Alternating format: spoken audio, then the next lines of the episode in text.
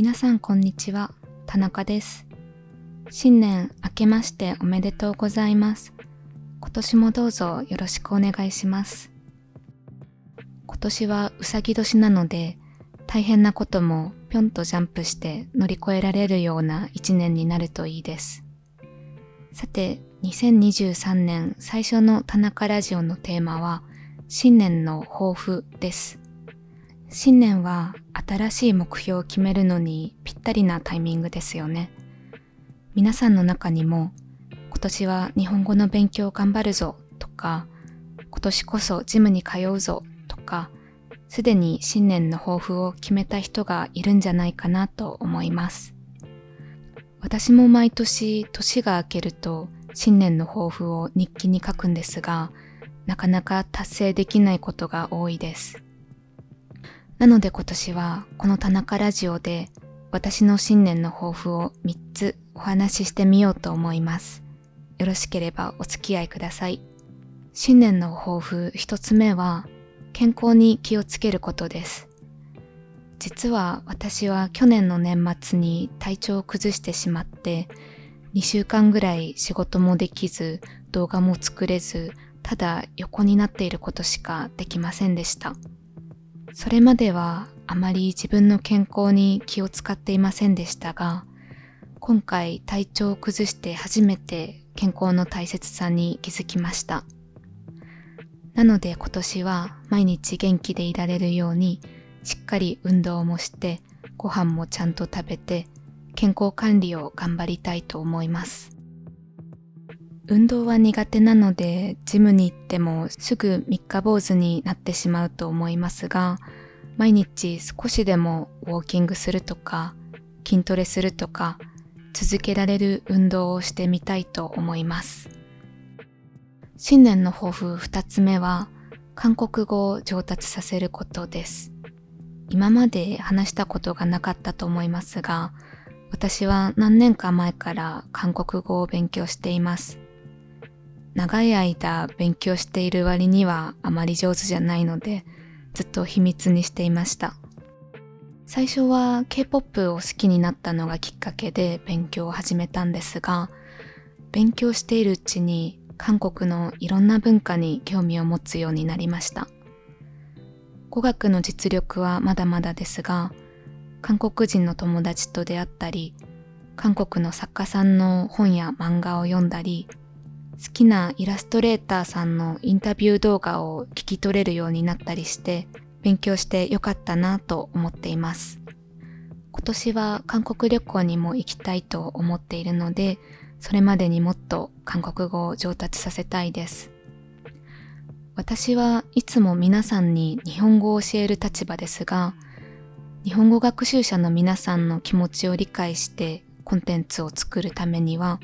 自分自身も語学を勉強することが大切だと思っています。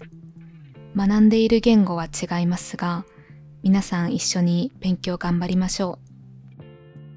新年の抱負3つ目は、目の前のことに集中することです。1つ目と2つ目の抱負に比べたらあまり具体的ではないのですが、自分の中では重要だと考えている目標です。去年1年を振り返った時今起こっていることよりも過去のことについて後悔したり未来のことを考えて不安になったりする時間が多かったなと反省しました。ありきたりな言葉ですが過去は変えられないし未来は今の自分が作っていくものなので今年は目の前のことに集中して今この瞬間を楽しむことのできる年にしたいと思います。はい。ということで、以上が私の新年の抱負でした。2023年が終わる頃、もう一度振り返った時に、今日お話ししたことが実現できているといいなと思います。皆さんの新年の抱負もぜひコメント欄で教えてください。お知らせコーナー。今日は皆さんにちょっといいお知らせがあります。これまではこの田中ラジオの動画に出てくる単語をまとめた PDF を有料で配布していましたが、今年からの分は無料で配布することにしました。PDF を作るにはある程度時間がかかるので、今までは有料で販売させていただいてたのですが、より多くの方に日本語を勉強する楽しさを知ってもらいたいという思いが強くなったので、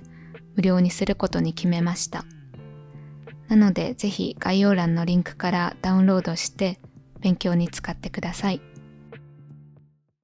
お便りコーナー。さて、今月も皆さんからいただいたお便りを紹介しようと思います。まずはアメリカのアミリーさんからのお便りを読みたいと思います。こんにちは。私は1年前から日本語を勉強し始めたのですが、このラジオはモチベーションをとても高めてくれます。あなたの声はとてもリラックスできますし、リスニング教材としてとても役に立っています。本当に努力に感謝していますし、とても助かっています。これからも田中ラジオを楽しみにしています。アメリさん、嬉しいお手紙ありがとうございます。よく私の声について褒めてくださるコメントをいただくのですが、実は私はもともとあまり自分の声が好きではありませんでした。低めの声ですし、騒がしい場所では全然通らないのでよく苦労します。でも YouTube を始めてから声が落ち着くとかリラックスできると言ってもらえることが多くてそれがとても意外でした。自分で欠点だと思っているところは他の人から見るとそうではないんだということを皆さんが教えてくれました。続いてブラジルのポーロさん。塊魂というゲームを知っていますか？とのことです。初めて聞いたんですが、調べてみたらとてもユニークで面白そうなゲームですね。私は普段あまりゲームをしないんですが、一度ハマるとなかなか抜け出せないタイプなので、このゲームも始めたら何時間でも遊んでしまいそうです。小学生の頃は動物の森というゲームにハマってしまって、ゲームに出てくる虫や魚を全種類捕まえてコンプリートするまでやめられませんでした。皆さんは好きなゲームがありますか？いつもたくさんお便りを送っていただきありがとうございます。お便りは概要欄のリンクからお送りいただけますので、質問やメッセージを送りたい方はチェックしてみてください。それでは今日も聞いてくださりありがとうございました。また次回お会いしましょう。